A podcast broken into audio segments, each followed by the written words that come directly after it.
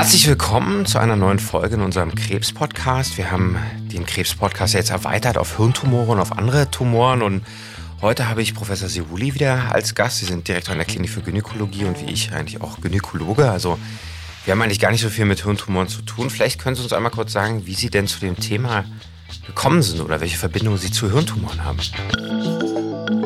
Na, einmal ist die Neurochirurgie und auch die Neuropathologie durchaus ein Thema, was auch in der gynäkologischen Onkologie berührt wird, weil Frauen mit Brustkrebs, aber auch mit anderen gynäkologischen Tumoren wie dem Eierstockkrebs oder Gebärmutterkörperkrebs Patientinnen durchaus Hirnmetastasen aufweisen. Häufig im Rezidiv, also wenn der Tumor wieder aufgetreten ist, aber dass es immer wieder eine Klinisituation, wo Patientinnen unter Therapie oder nach Behandlungskonzepten plötzlich Kopfschmerzen, Übelkeit oder sogar epileptische Anfälle haben und dann in der MRT-Diagnostik die Diagnose Hirnmetastasen auftreten. Und deswegen haben wir sehr enge Kooperationen und äh, ich habe auch schon bei Herrn Professor Vaikosi chirurgisch assistiert bei einer Patientin mit einer Hirnmetastase und einem Ovarialkarzinom. Und da gibt es viel mehr Gemeinsamkeiten als Unterschiede. Ja, vielen Dank äh, für die Einführung.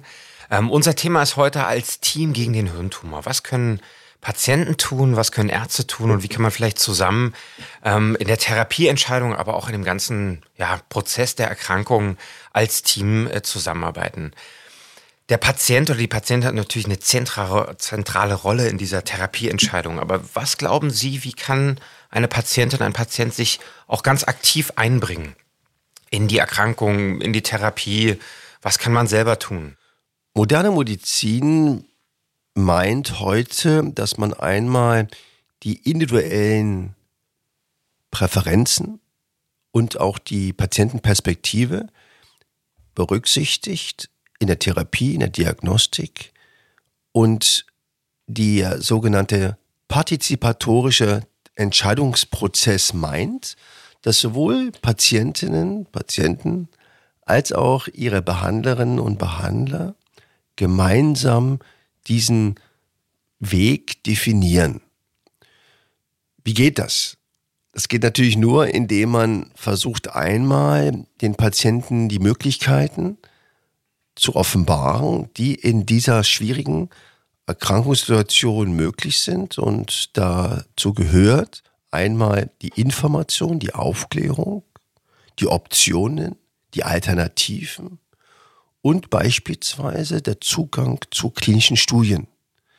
Und das ist, denke ich, tumorübergreifend, dass Patientinnen und Patienten, die in klinischen Studien behandelt werden, häufiger ein besseres Outcome aufweisen als Patienten, die außerhalb von klinischen Studien behandelt werden, weil es darum geht, dass das Team sich kontinuierlich, systematisch weiter und fortbildet und auch die Qualität der Behandlungen von extern, von außen, über Monitoren, Auditoren überprüft werden. Also der Therapieentscheidungsprozess kann also nur gelingen, wenn Information auch ankommt bei den Patienten. Und daran sollten sich auch Ärzte und Ärzte immer messen lassen, dass das, was ankommt, zählt und nicht das, was man nur erzählt hat. Und dass das ein mehrzeitiger Aufklärungsprozess sein sollte, damit eben einmal die Möglichkeit der Alternativen thematisiert werden und auch vielleicht die Möglichkeit einer Zweitmeinung eingeholt wird, um einfach nochmal sicher zu gehen, um auch die Möglichkeit der ja, besten individualisierten Therapie wahrnehmen zu können. Sie haben gerade schon zwei Punkte angesprochen, da würde ich gerne anknüpfen. Einmal die Studienteilnahme und einmal auch die Möglichkeit der Zweitmeinung. Ähm, das ist natürlich völlig richtig mit den Studien, aber manchmal ist der Zugang ja gar nicht so einfach. Was würden Sie Patientinnen empfehlen, die das jetzt ja, ernst nehmen wollen und sagen, okay, ja, ich würde mich gerne im Rahmen einer Studie auch behandeln wollen oder würde gerne wissen, was gibt es überhaupt für Möglichkeiten?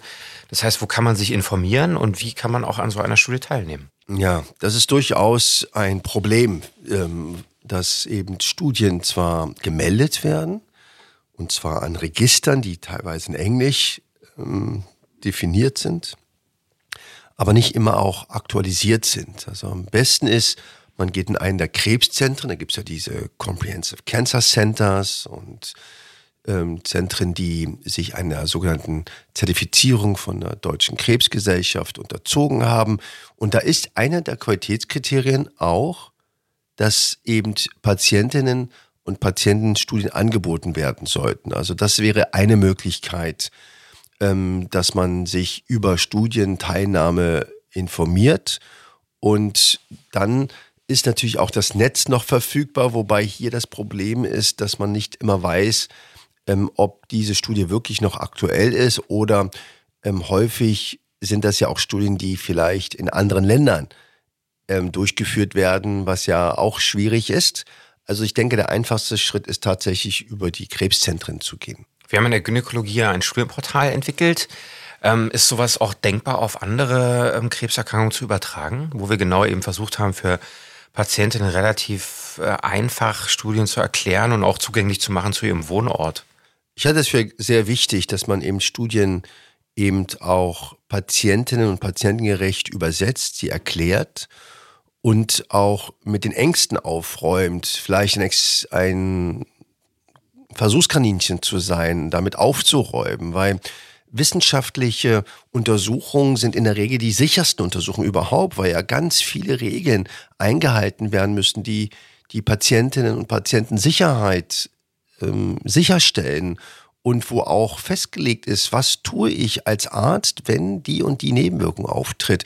Wie gehe ich mit der Dosis um? Wie gehe ich mit der Therapiepause um? Deswegen sind Studienprotokolle, die in der Regel ein bis zwei Jahre in der Entwicklung ähm, benötigen und viele, viele Köpfe ähm, in sich tragen, die beste Qualitätskontrolle. Unser Thema lautet ja als Team gegen den Hirntumor. Wer sollte denn in so einem Team dabei sein, wenn es um die Behandlung von Krebs geht?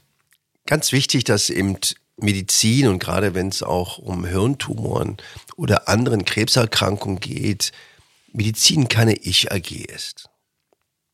Das fängt bei der Patientin an, das geht in die Angehörigen und Zugehörigen, wie man heute sagt. Es ist das gesamte medizinische Personal, die Krankenschwestern, die Arzthelferinnen und Arzthelfer, das sind die Ernährungsexperten, das sind die Psychoonkologen, das sind die Ärzte aus den verschiedensten Disziplinen, aus der Pathologie, aus der Chirurgie, aus der Strahlentherapie, aus der Onkologie, aus der Labormedizin, aus der Radiologie, also Sie, Sie merken, dass das wirklich keine Ich-AG ist, sondern es ist um ein Team geht, ein sogenanntes interprofessionelles, interdisziplinäres Team, was natürlich auch viele Herausforderungen in sich birgt. Denken Sie einfach mal an die Kommunikation. Und deswegen ist mir so wichtig, dass die Patientinnen aufgeklärt werden, dass auch die Befunde am besten bei den Patientinnen und Patienten eben organisiert und strukturiert werden. Natürlich sollten alle Ärztinnen und Ärzte informiert werden, aber aus meiner Erfahrung heraus ähm, ist es wirklich am besten, den Patienten gut aufzuklären und ihm auch den Zugang zu allen Dokumenten zu erlauben. Das ist ein ganz wichtiger Punkt, den Sie ansprechen, auch im Rahmen der Zweitmeinung, das Thema von vorhin. Was können Patienten eigentlich selber tun? Was sollen sie auch mitbringen an Unterlagen? Das ist ja selbst im Zeitalter der Digitalisierung gar nicht so leicht, muss man ehrlicherweise sagen. Aber was sind so Ihre Empfehlungen? Was müssen Patienten oder was sollten sie unbedingt mitbringen zu so einem Termin zur Zweitmeinung, die man sich im Übrigen auch einholen kann? Also man hat in Deutschland der freie Arztwahl, man kann sich die Klinik eigentlich aussuchen und äh, den oder die Behandlerin und äh, deswegen auch nochmal von meiner Seite die Ermutigung, das wirklich auch zu tun bei einer Krebserkrankung. Das ist in anderen Ländern eigentlich absoluter Standard. In Deutschland tut man sich manchmal ein bisschen schwer damit, aber das ist eine absolute Empfehlung. Aber was sollten die Patientinnen wirklich mitbringen? Was sind essentielle Informationen? Was kann man vielleicht auch nachreichen oder ist eher sekundär? Also als erstes denke ich, sollte man durchaus seinen Ärztinnen und Ärzten sagen, dass man eine Zweitmeinung einholen möchte. Und ob sie vielleicht einen dabei unterstützen können. Und es ist wirklich keine Frage der Kränkung, sondern es ist eben gute medizinische Praxis. Und deswegen darf das gar nicht so im Verborgenen sein oder mit schlechten Gewissen behaftet sein.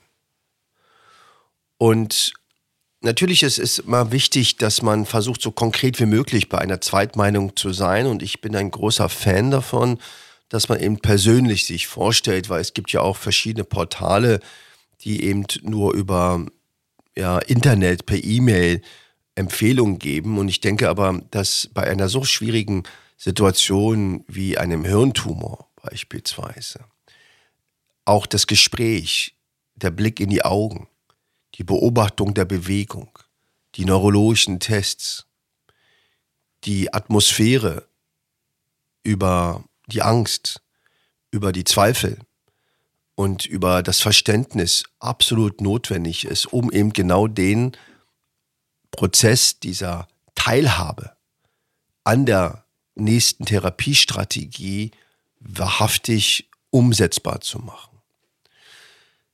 Am einfachsten ist natürlich, dass man immer aktuelle Unterlagen mitbringt. Am besten eine Zusammenfassung von einem Arzt oder von einer Ärztin, der letzte Krankenhausbericht. Und dass man die letzten diagnostischen Maßnahmen ob es die Computertomographie, ob es die Magnetresonanztomographie, ob es die letzte Gewebeanalyse ist, die letzten Laboruntersuchungen. Das sind so die wichtigsten Parameter und natürlich, wie die Therapieentscheidungen vorher waren. War es tumorfrei operiert worden? Waren eine Bestrahlung in welcher Dosis? Ist eine Chemotherapie durchgeführt werden, von wann bis wann sind dort relevante Nebenwirkungen aufgetreten. Liegt irgendeine Nebenerkrankung vor? Es ist auch wichtig zu wissen, ob der Zucker, die Zuckerkrankheit beispielsweise gut behandelt ist oder der Bluthochdruck. Oder ob es irgendwelche anderen Absiedlungen gibt. Und was ganz wichtig auch ist, was möchte ich für Nebenwirkungen vermeiden? Welche Nebenwirkungen habe ich noch? Welche belasten meinen klinischen Alltag?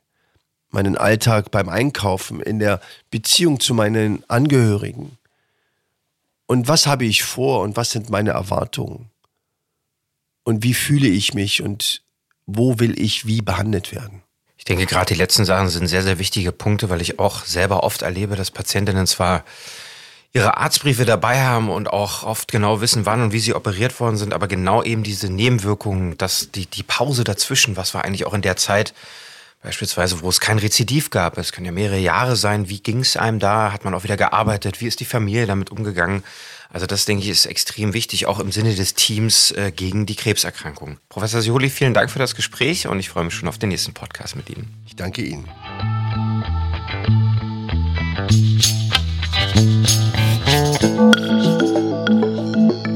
Dieser Podcast wurde mit der Unterstützung der Novocure GmbH erstellt.